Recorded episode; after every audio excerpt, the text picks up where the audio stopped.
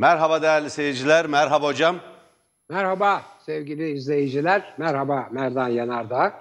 Değerli izleyiciler, ben bunu çok yazdım, çok söyledim. Enflasyon esas itibariyle bir soygundur.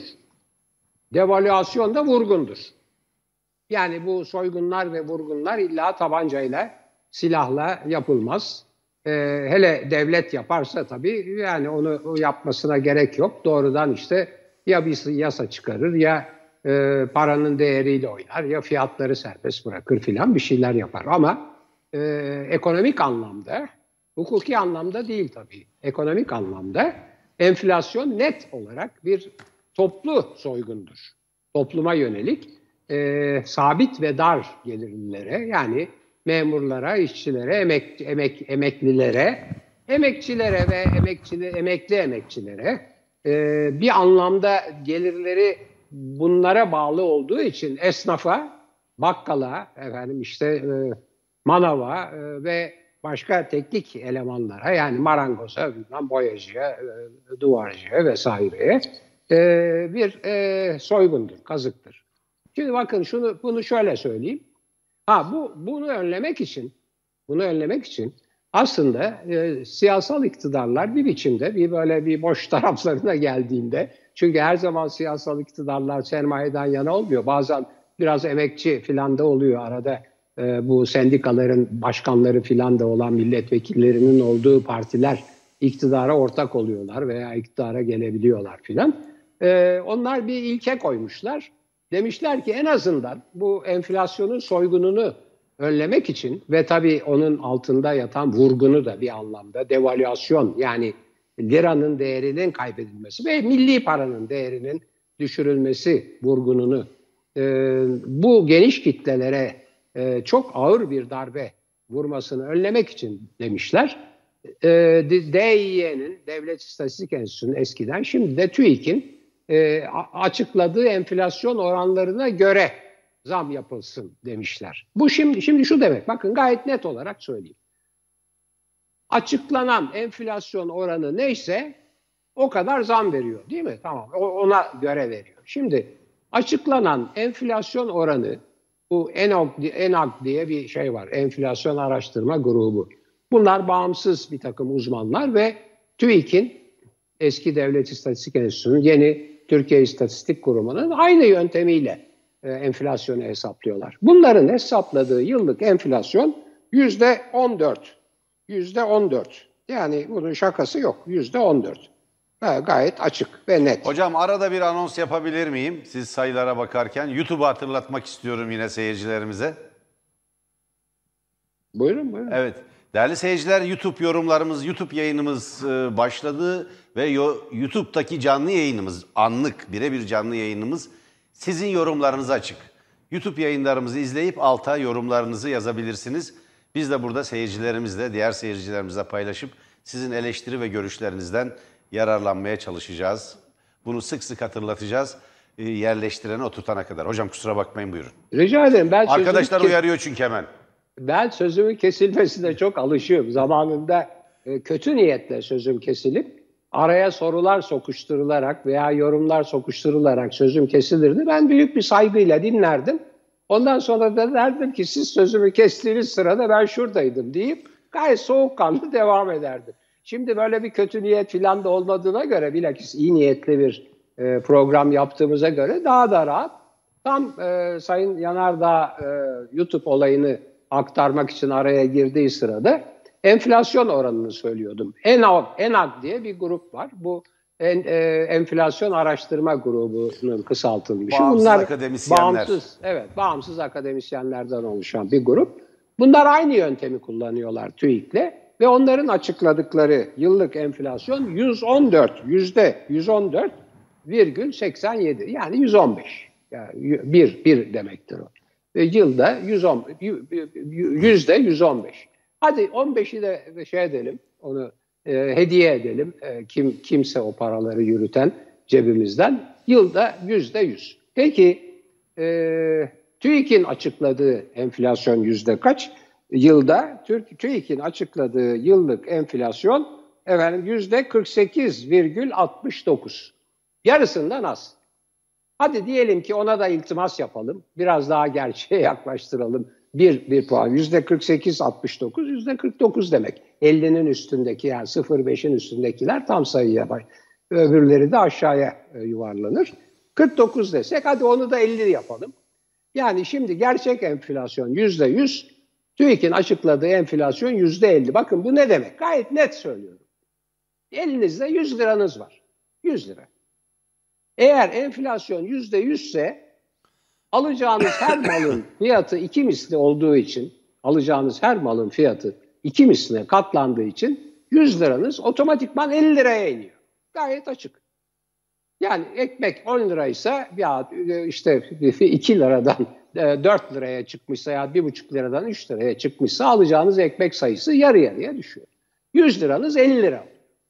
Devlet enflasyona eşit zam verecekse size %100 zam vermesi lazım ki cebinizdeki 100 lira eski 100 lira gibi aynı sayıda ekmek alabilsin.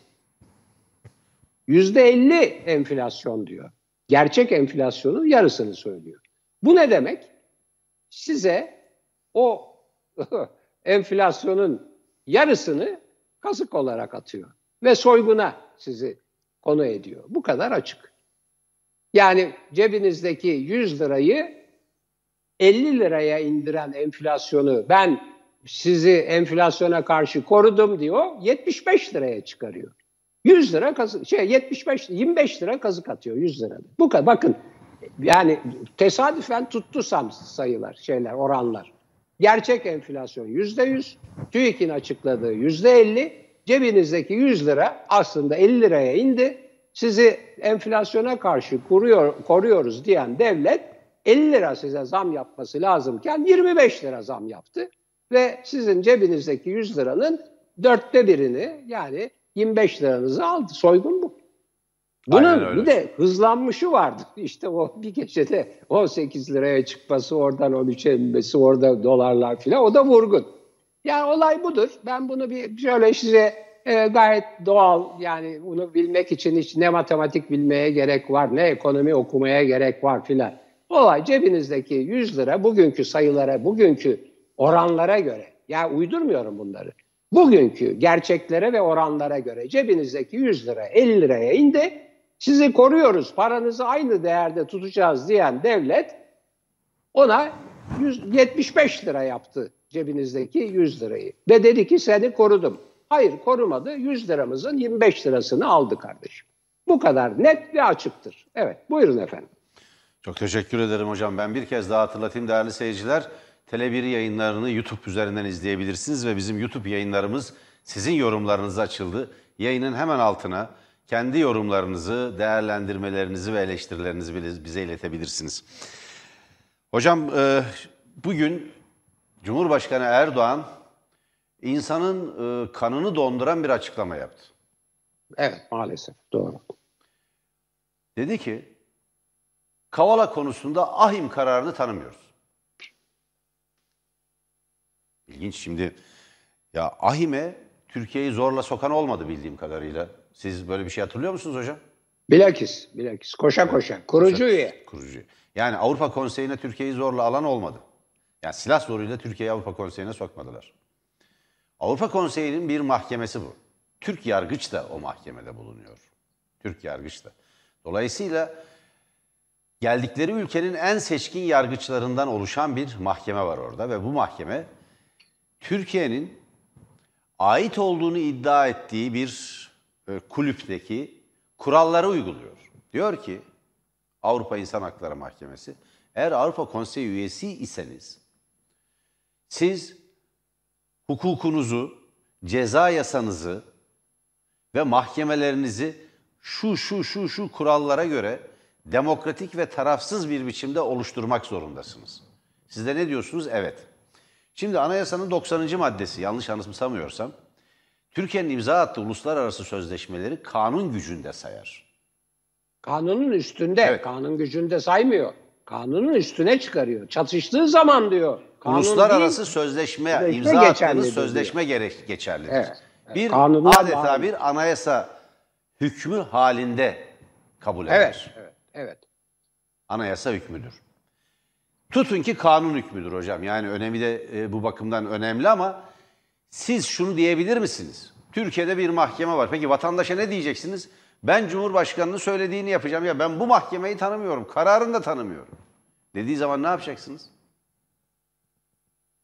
Eğer bir iç hukuk ilkesi ve iç hukuk kuralı haline gelmişse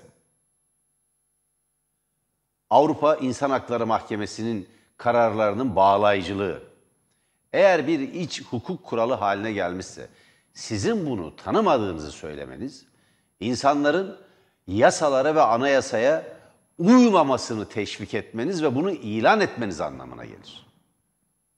Peki kimi suçlayacaksınız mevcut anayasal düzeni değiştirmeye kalkışmakla? Kanunlara uymamak veya çiğnemekle kimi suçlayacaksınız? Anayasaya uymamak. Anayasaya uymamakla kimi suçlayacaksınız? Bu anayasa hükmü. Tabii.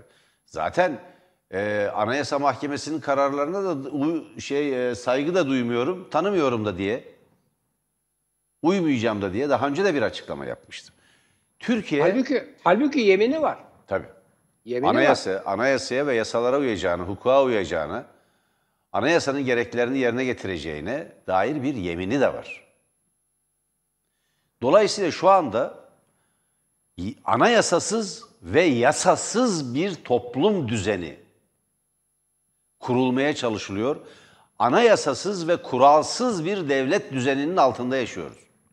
Keyfi, yukarıdan aşağı kararların verildiği bir tek adam rejimine dayalı bir totaliter düzen inşa ediliyor. Avrupa İnsan Hakları Mahkemesi'nin kararını beğenmeyebilirsiniz, hoşunuza da gitmeyebilir, eleştirebilirsiniz de. Ama uymayacağınızı ilan edemezsiniz. Eğer uymuyorsanız ben AKP'nin Türkiye'yi hızla çağdaş dünyadan kopardığını ve bir 3. dünya ülkesi haline getirmeye çalıştığını, giderek Türkiye'nin kıytırık bir Orta Doğu emirliğine dönüşmeye başladığını düşünüyorum. Olay yani Kavala konusundaki Avrupa İnsan Hakları Mahkemesi kararına uymayacağız, bu kararı tanımıyorum demenin ötesinde de bir derinliğe sahip. Ben bu gelişmeyi son derece vahim buluyorum. Türkiye'nin yeni bir dönemine geçildiğinin önemli işaretlerinden biri olarak kabul ediyorum. Türkiye anayasasız, yasasız, keyfi yönetilen son derece baskıcı ve totaliter bir döneme giriyor. Demokrasinin askıya alındığı bir döneme giriyor ya da askıya alınmaya çalışıldığı bir döneme giriyor. AKP toplumsal desteğini kaybettikçe, toplumdaki etkisi azaldıkça, iktidarı çözüldükçe, kendi o çekirdek oylarına doğru, yani şeriatçı çekirdek oylarına doğru daraldıkça, giderek sertleşen, anayasayı ve yasaları askıya alan bir tutum sergilemeye başladı. Bunun muhalefet tarafından, Türkiye'deki bütün yurttaşlar tarafından dikkatle izlenilmesi ve bu anlayışa ve bu zihniyete karşı, bu totaliter zihniyete karşı mücadele edilmesi gerektiğini düşünüyorum. Bize verilen cezalar, basının susturulmaya çalışılması ve önümüzdeki çarşamba günü RTÜK'ün bir toplantısı daha olacak.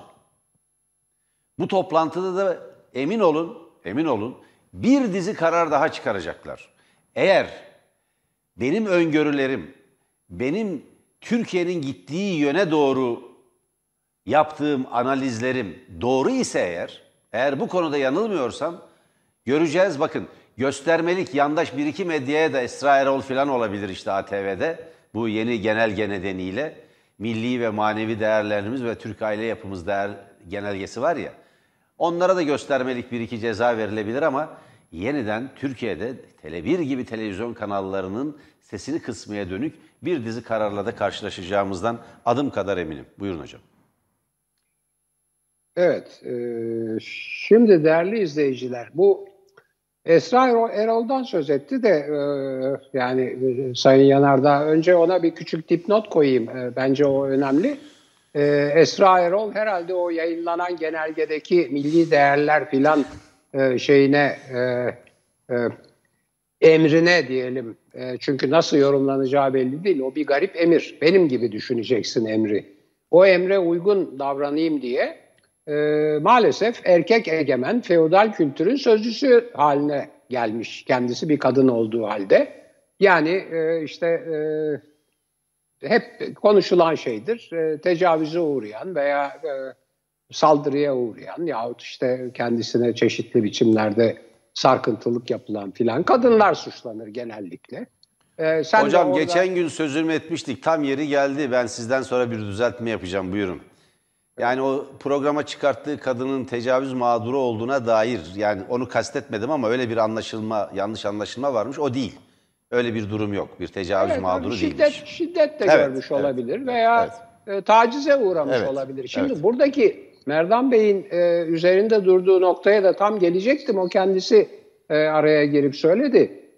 Maalesef medyamız belli bir iktidar dilini kullandığı için, erkek egemen iktidar dilini kullandığı için çok ağır bir suç olan tecavüz ile, yani bazen hatta suç bile olmayacak olan taciz aynı anlamda kullanılıyor. Yani tecavüz dememek için yetkililer taciz diyorlar. Maalesef bizim medyamızda iktidar dilini benimsediği için tecavüz meselesi ortadan kalktı, taciz diyorlar. Yani küçük çocuklara, erkek çocuklarına tecavüz ediliyor. O taciz edildi deniyor. Ya taciz filan olur mu? Taciz başka bir şey. Taciz lafla yapılır. Çok güzelsin denir. Bilmem görüşelim mi denir, konuşalım mı denir. Israr edilirse bilmem tadı kaçar filan.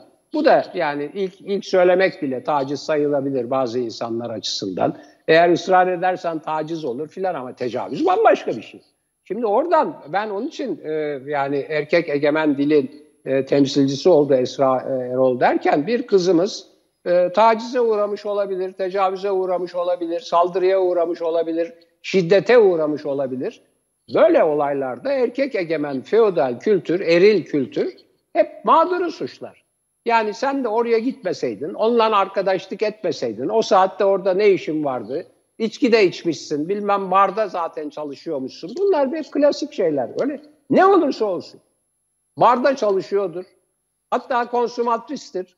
Gece de saat 3'te bilmem kimin evindedir ve istemediği bir durumla zorla tecavüz edilmiştir mesela. Yani mesleğinden dolayı, bilmem içki içtiğinden dolayı veya bir erkeğin evinde olduğundan dolayı zorla tecavüz edilmeye hak mı kazanıyor erkek? Etmeye hak mı kazanıyor? Böyle şey olur mu? Yani işte o, sanıyorum onun korkusuyla böyle bir şeyler yaptı. Biz işte milli değerleri, manevi değerleri koruyoruz havalarında. Kızı azarladı filan bir şeyler. Ben yani izlemiyorum zaten o programı da, baktım ne olmuş diye. Böyle bir şey olmuş. Hiç yakışmamış.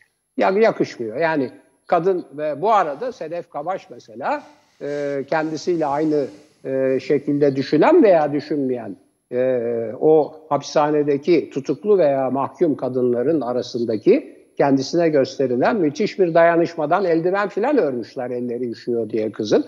Ondan bahsediyor. Yani tavır odur. Tavır hemcinsini aşağılamak, mağduru tekrardan suçlamak değildir. Bu klasik Türkiye'deki klasik iş. Yani kocası döver, bilmem babaya gider, o kocandır der. Karakola gider, polis der ki o kocandır. Savcıya gider, ya der işte sen o kocandır, gel barıştırayım bilmem ne filan. Yani böyle abuk sabuk bunları yaşıyoruz. Bunların eğitimi lazım. Ben polisimize güveniyorum. O çocukların iyi niyetine de güveniyorum. O çocuklara insan hakları eğitimi, kadın hakları eğitimi, taciz nedir, tecavüz nedir, mağdur nedir? Bunlar ne güzel de yapılıyordu. Karakollara güvenir olmuştu kadınlar yahu. Kadınlar karakollara güveniyordu İstanbul Sözleşmesi'nden dolayı.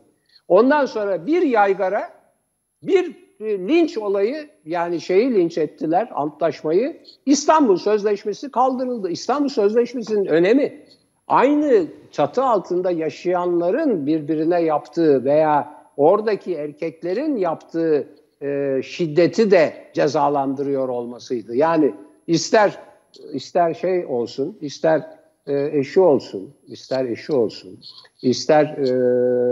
sevgilisi olsun, ister kocası olsun, ister beraber yaşadığı insan olsun, ister nişanlısı olsun. Bir erkek tarafından aynı çatı altında da eğer bir şiddete uğruyorsa, bir taciz veya tecavüz olayı varsa kadını koruyordu.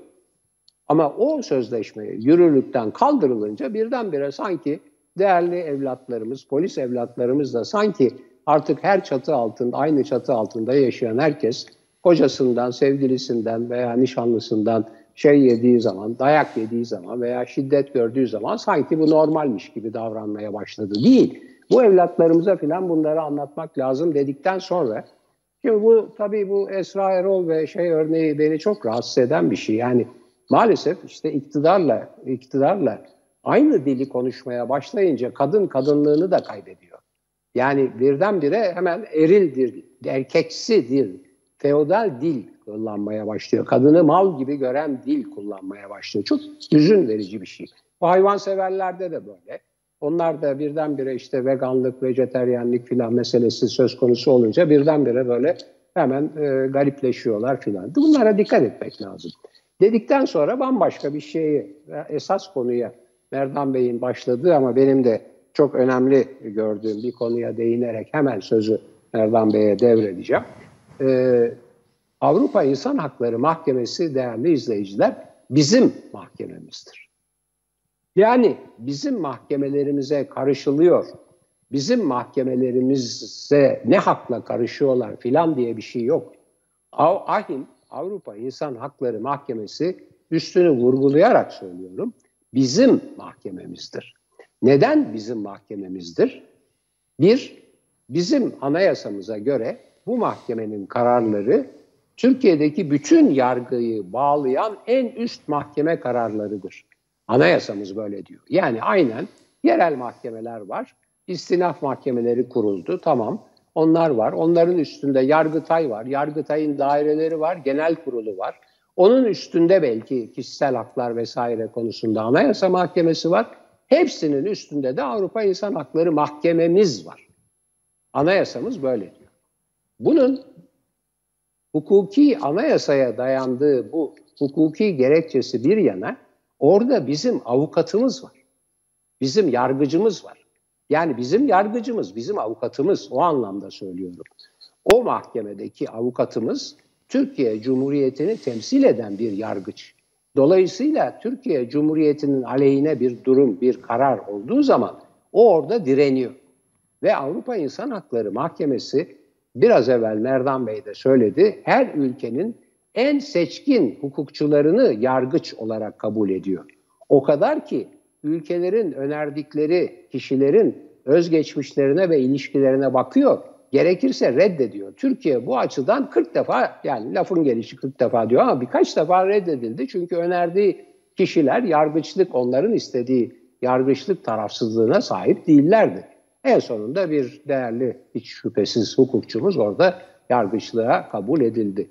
Dolayısıyla Avrupa İnsan Hakları Mahkemesi bizim yargımıza müdahale etmiyor. O zaten bizim yargımız. Bizim yargımızın en üstündeki mahkeme, yerel mahkeme.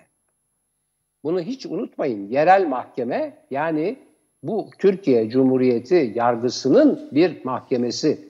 Türkiye bunu böyle kabul etmiş, anayasasına koymuş, oraya yargıç yollamış ve onun kararlarına uyacağını da garanti etmiş. Üstelik, şimdi zurnanın zırt dediği yere giriyorum, aynen Avrupa Konseyi'nin kuruluş gerekçesini korumak gibi Avrupa İnsan Hakları Mahkemesi'nin kararları da faşizme karşı, baskıya karşı, hukuk devletinin yok edilmesine, yozlaştırılmasına karşı, temel insan hak ve özgürlüklerinin yok edilmesine karşı kurulmuş bir mahkeme. Bu mahkeme sadece ve yalnızca İkinci Dünya Savaşı'na sebep olan ve milyonlarca kişiyi öldüren Nazizm gibi, faşizm gibi baskı yönetimlerinin Avrupa'da bir daha yaşanmaması için kurulmuş bir konseyin kurulmuş bir mahkemesi. Şereftir bu mahkemenin üyesi olmak. Buyurunuz efendim. Çok haklısınız hocam. Şimdi ben Türkiye Büyük Millet Meclisi tarafından, değerli seyirciler, yayınlanan Türkiye Cumhuriyeti Anayasası'nın 90. maddesini okuyorum. Türkiye Cumhuriyeti adına yabancı devletlerle ve milletler arası kuruluşlarla yapılacak anlaşmaların onaylanması, Türkiye Büyük Millet Meclisi'nin onaylaması bir kanunla uygun bulunmasına bağlıdır. Biraz Burhan Kuzu eli değdiği için cümleler bozulmuş. Bunlar bize ait değil. Allah rahmet eylesin. Yani bir daha anlaşılmamış olabilir, bir daha okuyorum. Türkiye Cumhuriyeti adına yabancı devletlerle ve milletler arası kuruluşlarla yapılacak anlaşmaların onaylanması, virgül, Türkiye Büyük Millet Meclisi'nin onaylamayı bir kanunla uygun bulmasına bağlıdır. Yani Türkiye Büyük Millet Meclisi'nden çıkarılacak bir kanunla onaylanıyor. Yani meclis onayladığı takdirde bir kanun çıkararak bunu yapıyor. Devam ediyoruz. Usulüne göre yürürlüğe konulmuş milletler arası anlaşmalar kanun hükmündedir. Usulüne göre nasıl yürürlüğe konulmuş olacak? Meclis tarafından bir kanunla onaylandığı belirtilecek. Bir kanun çıkartılarak. Denecek ki Türkiye Cumhuriyeti'nin Avrupa Konseyi'ne üyeliği ve Avrupa Konseyi'ne bağlı olarak kurulan Avrupa İnsan Hakları Mahkemesi'nin kararlarının iç hukuk hükümleri düzeyinde olduğu bu kanunla kabul ve ilan edilir diye meclisten bir kanun çıkacaktır. Böyle bir kanun çıkmıştır. Devam ediyor. Bunlar hakkında anayasaya aykırılık iddiası ile Anayasa Mahkemesi'ne başvurulamaz diyor. Bakın. Usulüne göre yürürlüğe konulmuş temel hak ve özgürlüklere ilişkin milletler arası anlaşmalarla kanunların aynı konuda farklı hükümler içermesi nedeniyle çıkabilecek uyuşmazlıklarda milletler arası antlaşma hükümleri esas alınır. Evet, kanunların üstünde. Evet. Şimdi bakın, bu bir anayasa hükmü. Sayın Erdoğan bu hükmü tanımadığını ilan ediyor. İyi ya, biz de bu anayasayı tanımadığımızı ilan edelim. Ya bu olabilir mi? Örneğin 1982 Anayasası'nı geçtik. Şu anda 2017 Anayasası yürürlükte. 2017 Anayasası çok olağanüstü şartlar altında bir darbe girişiminin hemen ardından gerçekleşen bir sivil darbenin sonucu olarak ilan edilen olağanüstü hal koşullarında askı Yüksek Seçim Kurulu'nun 1,5 milyon mühürsüz oyu, geçersiz oyu kanunun, bakın kanunun hilafına, kanunla yasaklanmış olmasına rağmen kanuna aykırı bir biçimde kabul etmesiyle kazanıldığı ileri sürülen bir referandum sonucu yürürlüğe sokulmuştur. Tanımıyoruz bu anayasayı dediğimiz zaman ne olacak? Veya bir Ağır Ceza Mahkemesi'nin kararı. Madem Avrupa İnsan Hakları Mahkemesi'nin kararını tanımıyorsunuz, bakın bu şu demektir biliyor musunuz? Bir daha okuyorum o maddeyi. Usulüne göre yürürlüğe konulmuş temel hak ve özgürlüklere ilişkin milletler arası anlaşmalarla kanunların aynı konuda farklı hükümler içermesi nedeniyle çıkabilecek uyuşmazlıklarda milletler arası anlaşma hükümleri esas alınır. Anayasa madde 90. Eğer iki ayrı mahkeme kararı varsa bu konuda Avrupa İnsan Hakları Mahkemesi'nin kararı geçerlidir demek bu. Abi üst mahkeme canım. Çok üst açık. Mahkeme, en üst mahkeme. Bizim mahkememiz. O yüzden Avrupa İnsan Hakları Mahkemesi ancak bir davayı iç hukuk yolları tüketilirse kabul ediyor. Tabii. Yani bugün sizin devletle veyahut iktidarla bir sorununuz var veyahut bir uyuşmazlık var veyahut siz bir mahkemenin aldığı kararda haksızlığa uğradığınızı düşünüyorsunuz.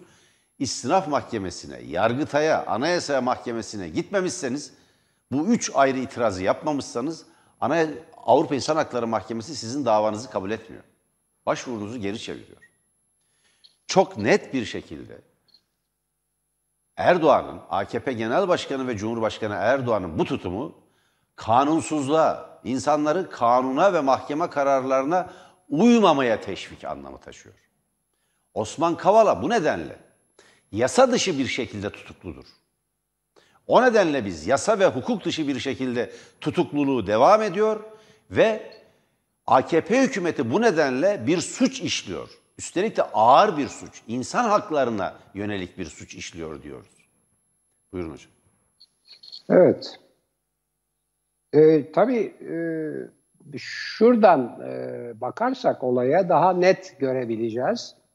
İktidar kendi ideolojisini, kendi din anlayışını, kendi siyaset anlayışını, kendi ideolojisini, kendine göre yorumlanmış ama gerçeğe uymayan bazı kararları ve yargıları topluma empoze ediyor. Şimdi elinde polisi var. O kadar önemli değil. Polis evlatlarımız o kadar yani onlar kontrol edilebilir. Ama elinde yargı var.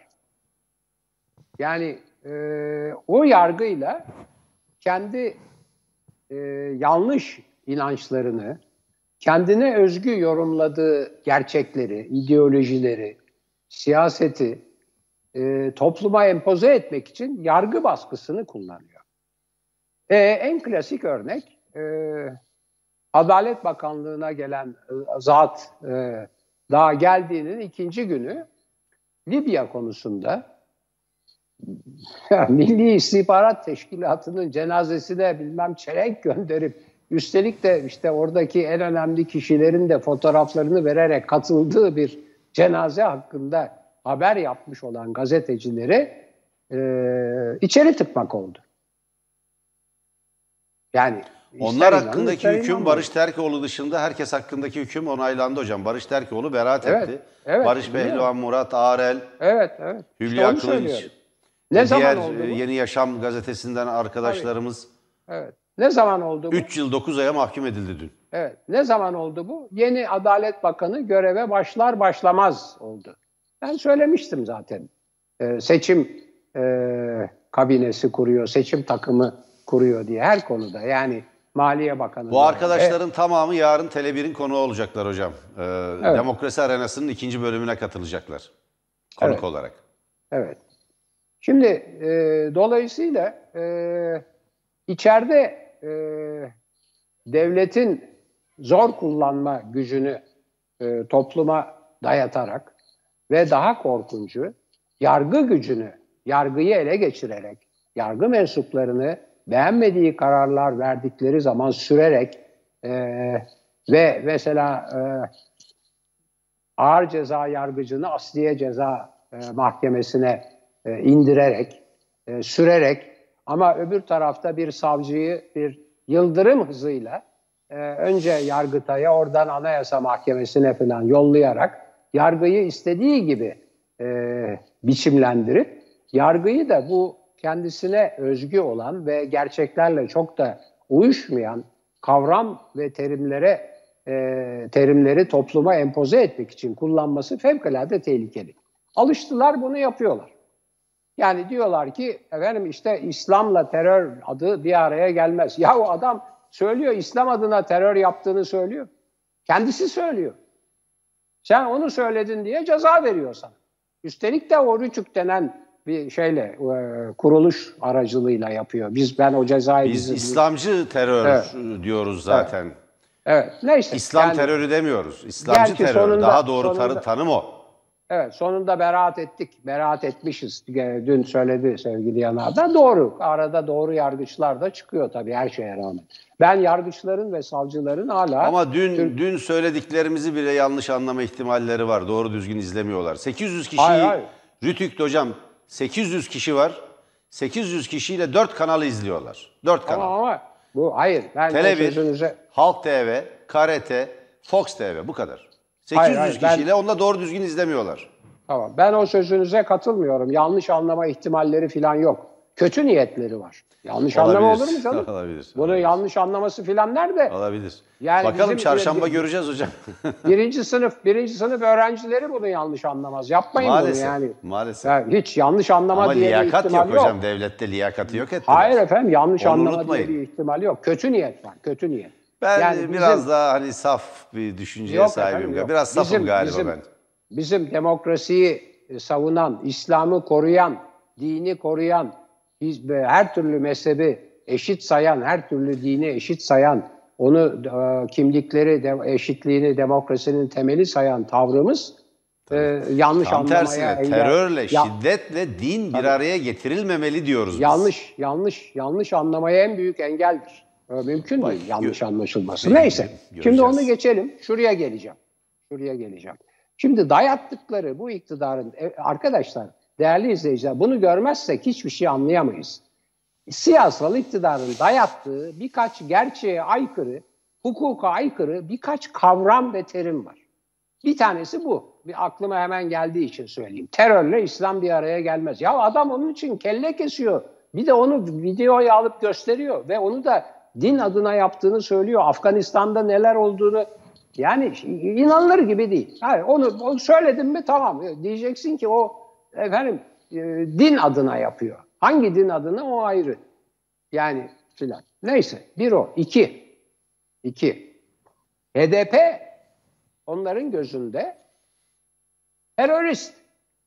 Bunu empoze ediyor topluma. Neden onu empoze ediyor? Çünkü HDP'nin %10 dolayında, 6 milyon dolayında oyu var. O oy seçimlerde belirleyici olacak. Dincilik ve milliyetçilik üzerinden o partiyi yabancılaştırmaya çalışıyor seçmenle. Şimdi onun için bakın bu Avrupa İnsan Hakları Mahkemesi kararına karşı birisi bir iktidar mensubu, ben şahıslarla uğraşmadığım için kim dedi, adı nedir, bilmem görevi nedir onları da bilmiyorum. Ama önemli biri, yani devlet adına konuşabilen veya siyaset, iktidar adına konuşabilen dedi ki siz dedi teröristleri koruyorsunuz filan. Neden? Çünkü HDP'li politikacılar hakkında verilen dokunulmazlıklarının kaldırılması kararını onların haklarına saldırı saydı karar. Karar verdi AYM. Tamam mı? Vay sen nasıl böyle karar verirsin? Sen bizim teröristlerimizi koruyorsun. Sen kendi teröristlerine bak falan diyorlar. Böyle şey olur. Şimdi yani içeride dayattıkları kendi yorumlarına göre kullandıkları terörizm, din, efendim milli manevi değerler filan gibi şeyleri ki bunların hiçbiri net değil. Yani yasada öyle bir madde var ki terör örgütü üyesi olmamakla birlikte yardım ve yataklık yapmak diye madde koydular. Yani dolayısıyla böyle demokrasinin kılıcı böyle her türlü. Şimdi buna uymuyor tabii. Uymaz. Buna hiçbir mahkeme uymaz. Türkiye'de de uymaması lazım. Ama Türkiye'de mahkemeleri tamamen denetime aldıkları için böyle yani maşallah istedikleri gibi at oynatıyorlar. Ama işte gittiğin zaman hem de bizim mahkememiz olan en üst mahkemeye gittiğin zaman orada iktidarın atadığı bir yargıca, bizim avukatlığımızı yapan bir yargıca rağmen işte böyle kararlar çıkabiliyor. Bunu görmek lazım. İktidar toplumu korkuttu ve topluma empoze ettiği dili ve kavram kargaşasını, kavram saptırmasını oraya da empoze etmek istiyor. Onun için onun kararlarını da tanımam diyor. İç hukuka diyor. Ne iç hukuku? İç hukuk AYM, iç hukukun en üst mahkemesi. İç hukuka diyor, terörizmi diyor, bilmem ne diyor. Neden? Çünkü o parti öyle. Aynı şey Kavala konusunda. Aynı şey Selahattin Demirtaş konusunda. Bunu görmek lazım. İşte bu böyledir. Para da öyle. İstediğin gibi para bas, istediğin gibi götür, istediğin gibi adamlarına ver. Ama ondan sonra pat diye paranın değeri dışarıda düşer. Bu kadar basit. Aynen öyle evet. Hocam. Evet. Aynen öyle. Şimdi hocam Avrupa İnsan Hakları Mahkemesi'nin kararları sadece Kavala bakımından uygulanmıyor değil. Demirtaş davası da aynı sorunla karşı karşıya. Diğer gazeteciler, aydınlar ve muhalifler hakkında yürüyen davalarda da aynı şey geçerli. Yani insanların elinden AKP iktidarı iç hukuk yolları tükendiği zaman Avrupa İnsan Hakları Mahkemesi'ne başvurma hakkını, yani hukuk arama, hak arama, adalet arama hakkını elinden almaya çalışıyor. O zaman yapılması gereken doğru tavır şudur. Buyurun istifa edin Avrupa Konseyi'nden. Hani İstanbul Sözleşmesi'nden çıkıyorsunuz ya siz bir imzayla. Avrupa İnsan Hakları Mahkemesi'ndeki yargıcınızı geri çekin. Geri çekin yargıcınızı. Türkiye adına giden yargıcı. Üstelik de yandaş liberal bir akademisyenin, size inanılmaz destek vermiş bir yetmez ama evetçi akademisyenin eşini gönderdiniz yargıç diye. Zaten bazıları yetersiz bulunup geri gönderildi. Yani hukuki bakımdan yetersiz, dil açısından, bildiği yabancı dil açısından Avrupa İnsan Hakları Mahkemesi'nde hangi dili kullanıyorlar bilmiyorum ama kaç dili kabul ettiler? Ortak bir dilin belirlenmesi lazım çünkü. Yabancı dil açısından yetersiz bulunup geri gönderildiler. Hukuk eğitimi bakımından, yargıçlık tecrübesi bakımından. Şimdi Cumhuriyet Halk Partisi'nde milletvekilliği yapmış Rıza Türmen, biliyorsunuz, Avrupa İnsan Hakları Mahkemesi'nde yargıçlık yaptı. Gayet iyi bir şekilde açıklayacaktır. Şimdi hocam ben yeniden şeye döneceğim. Siz Ukrayna konusunu konuşmak niyetindesiniz. Oraya girmeyeceğim ben.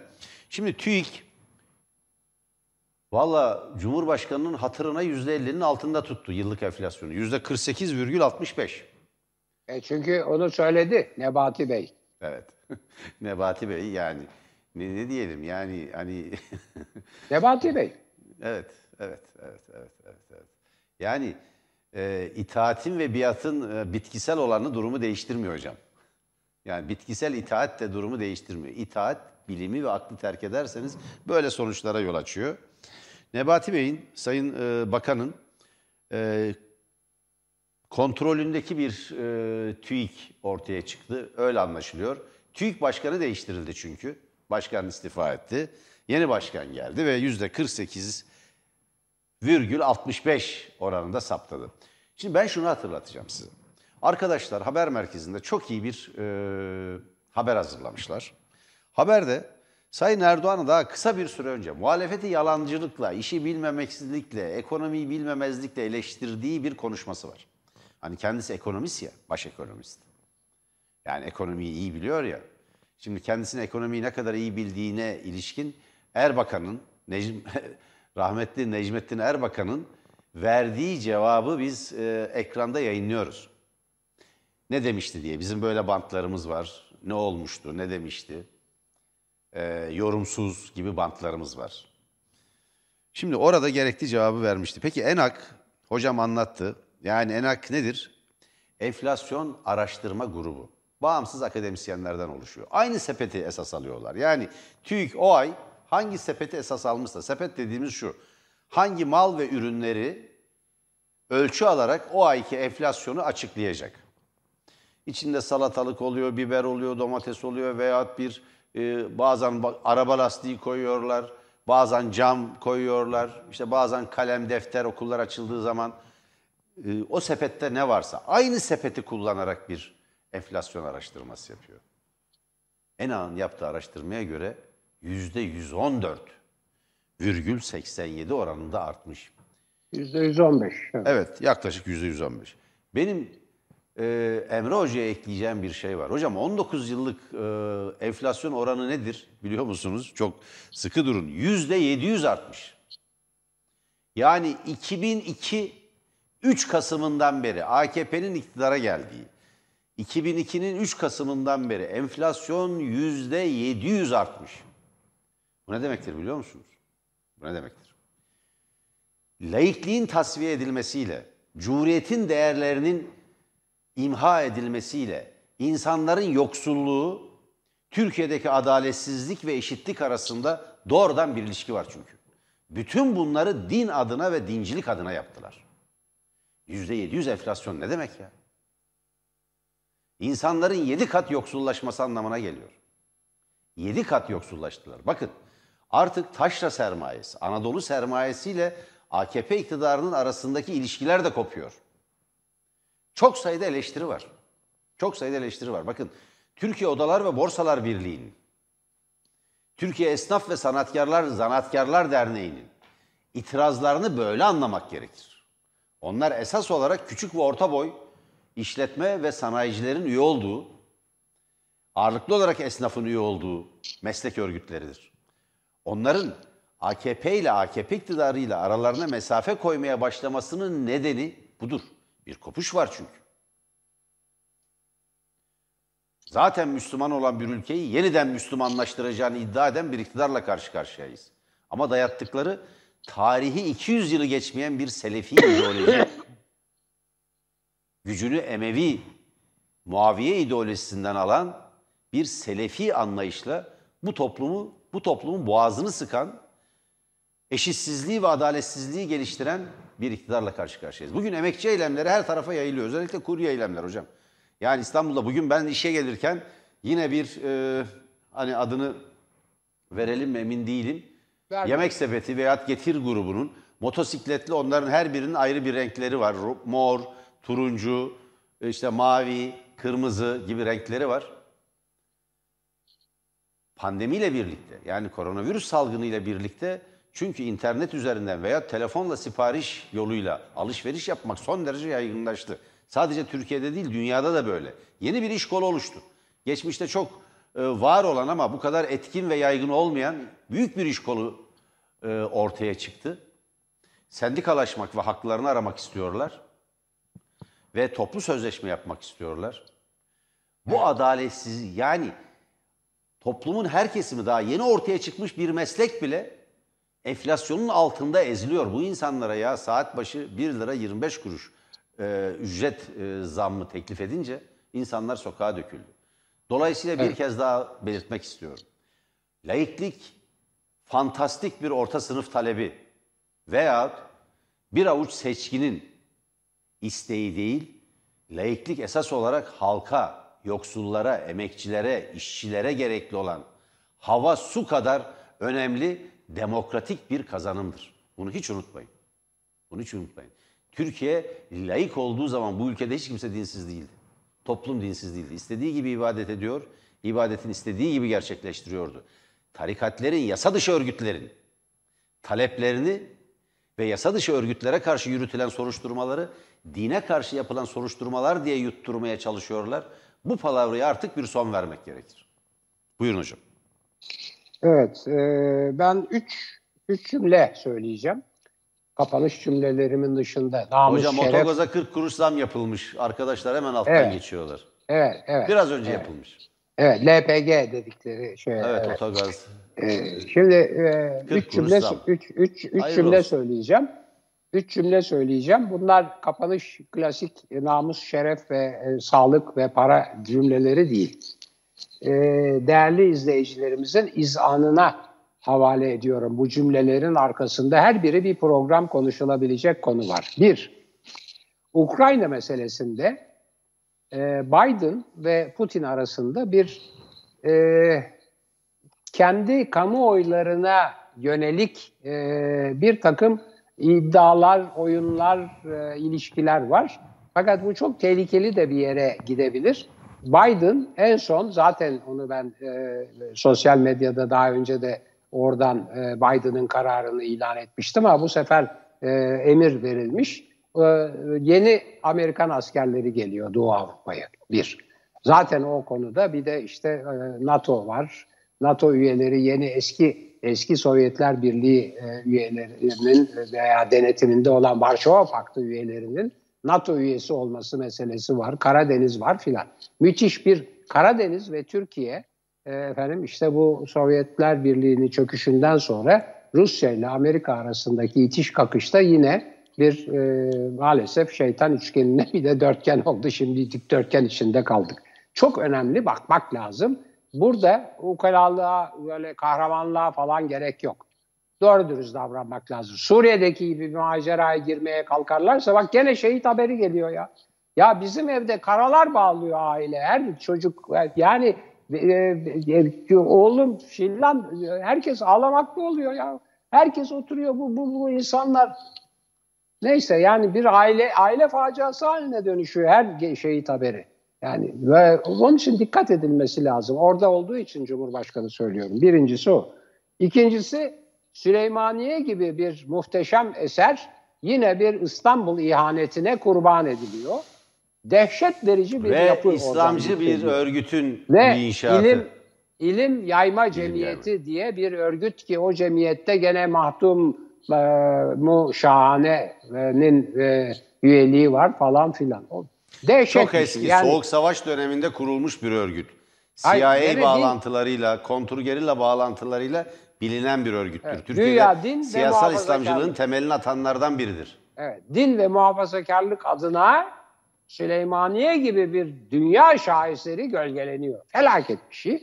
Üçüncüsü, biraz evvel Merdan Bey %50, %700 dedi enflasyon için. Ben çok basit bir şey söyleyeceğim. Çok az hesaplamış arkadaşlar herhalde onu. 10 misli, yani 7 misli değil, %700 değil, %1000. Nereden çıkarıyorsun diyeceksiniz. Çok basit. 2002 diye hemen o arada baktım, önümde şeyler var, hala bir sürü alet kullanıyorum. Yani bu canıma okuyorlar, oradan oraya, buradan buraya bağlantılar filan, çok zor bir şey ama sonunda becerdim. 2002 yılında doların fiyatı o zamanki milyon olarak 1.369.000, yani işte milyon inince 1,39 lira. 1,40 lira diyelim. 1,40 lira. Evet hocam. Şimdi 1,40 lira. Şimdi 13 lira 50 kuruş. Tam 10 misli. Yani 14 lira. Dolar öyle de hocam, bu ENAG'ın bir araştırması. Evet. İşte onu diyorum. ENAG'çılar biraz iltimas geçmişler. Gelmediyse bile, çünkü benim söylemediğim başka bir şey daha var. Evet hocam. TÜİK sayı oranlarına göre bile üretici enflasyonu %100'e yakın. Yani çiftçinin ürettiği malın fiyatı %100 artmış ama bakkal onu %50 yüksek satıyor. Mümkün mü bu ya? Derhal oraya yansıyacak. TÜİK söylüyor bunu, ben söylemiyorum. Evet. Şimdi Süleymaniye ile ilgili bir konuyla bitirelim. Benim 5. Boyut programı var bugün değerli seyirciler. Bu akşam 5. Boyut'ta beraberiz konuklarımızla. Süleymaniye önemli. İlim Yayma Cemiyeti diye İslamcı bir örgüt. Bakın, muhafazakarlar hiçbir şey muhafaza etmiyor. Ya Osmanlı mirasını, onun kültürel mirasını korumaya çalışan biziz. Diğerlerinin yaptığı bir palavra ya, yani çizgi roman efelenmesi. Başka hiçbir şey değil. İlkokul öğrencilerinin savaşçılık oynarken ulaştığı bilinç düzeyinin ötesine geçmeyen bir anlayışla Osmanlıcılık yapmaya kalkıyorlar. Ben bir Mehmet Akif Ersoy'dan bir Süleymaniye şiiri okuyarak bunu bitirmek istiyorum. Süleymaniye'nin süliyetinin engelleyecek, onun önünü kesecek bir inşaat yapılıyor değerli seyirciler. Önüne bir inşaat yapılıyor. Arkadaşlar görüntü varsa versinler bizim Dijivole duvar ekranına. Diyor ki çok güzel bir şiir. Gel yıkalım şu Süleymaniye'yi desem, 2 kazma kürek, 2 de ırgat gerek. Hadi gel yapalım geri şunu desem, 1 Sinan gerek, 1 de Süleyman diyor. Evet. Süleymaniye'ye dokunmayın. Süleymaniye Camii'ne dokunmayın. Bu ülkenin kültürel mirasını yağmalamayın. Buyurun değerli seyirciler. Fotoğraf bu. Buyurun. Fotoğraf bu. Evet, değerli seyirciler, bir programın daha sonuna geldik. Ben tam saat 21'de 5. Boyut programıyla karşınızda olacağım. 5. Boyut'a bu akşamdan sonra bir süre ara vereceğiz. Perşembe günleri ben hangi programın tekrar 5. Boyut'un yerine yayınlanacağını 21'de açıklayacağım. Ben 18 dakikayı sürdüreceğim. Bir süre 5. Boyut ara vereceğiz. Bu sezonda 5. Boyut'un son programını yapacağız. Konuklarımız her zaman olduğu gibi bizi bugüne kadar yalnız bırakmayan Profesör Doktor Sayın Ersin Kalaycıoğlu, emekli general, siyaset bilimi doktoru Sayın Haldun Solmaztürk, siyasetçi yazar Eren Erdem, bu akşam Cumhuriyet Halk Partisi Grup Başkan Vekili Özgür Özel katılacak. Özgür Özel. Önemli. Gündemdeki bütün konuları kendisiyle değerlendireceğiz. Ataol Behramoğlu katılacak. Bir linç kampanyası var ona karşı. Atatürkçü Düşünce Derneği'nin yılın Atatürkçü şair ödülünü, edebiyat ödülünü verdiği törendeki Ahmet Necdet Sezer'in konuşmasıyla açılmıştı ve ödülleri 9. Cumhurbaşkanı Sayın Ahmet Necdet Sezer dağıtmıştı. O törende yaptığı bir konuşmayı darbe çağrısı olarak nitelendirdiler. İyi mi? İnanılır gibi değil. Konuşma da basit, kendisi açıklayacaktır ama şu. Cumhuriyet parantezini kapatmaya çalıştılar. 100 yıllık parantezi. Ama çok uzadı. Asıl bu parantezi kapatmak lazım. Bu parantezi millet kapatacaktır dedi. Nasıl kapatacağı belli. Demokratik yollardan ve seçimle. Bu parantez kapat. Onlar Cumhuriyet parantezini kapatınca darbe olmuyor. Darbeyle kapattılar. Evet, ki darbeyle kapattılar. Bir şair AKP iktidarı parantezi kapanacak dedi diye, ya reklam arası dediniz siz Cumhuriyet'e. dedi diye buradan darbe çıkarttılar. Sayın Ataol Behramoğlu katılacak, profesör doktor. Kiev'de ne olup bitiyor, Ukrayna'da ne olup bitiyor, Moskova temsilcimiz Mahir Esen'e bağlanacağız. Ve enflasyonu profesör doktor, ekonomi uzmanı Gökhan Çapoğlu ile değerlendireceğiz. Türkiye'nin ekonomisini. Tele1'den ayrılmayın. Tam saat 21'de ben sizi burada bekliyor olacağım. Hoşçakalın. Evet. Değerli izleyiciler, Süleymaniye hakkında şiir okununca Yahya Kemal'in ruhu muazzeb olmasın. Süleymaniye'de bayram sabahından iki dize artarak gönlümün aydınlığı her saniyede bir mehabetli sabah oldu Süleymaniye'de diyor. Biz laikler, Atatürkçüler, demokratlar sahip çıkacağız bu kente ve Süleymaniye'ye. Dinciler onu yağmalarken. Şerefinize, namusunuza, sağlığınıza sahip çıkın. Varlığınızı da çarçur etmeyin. Görüşmek üzere.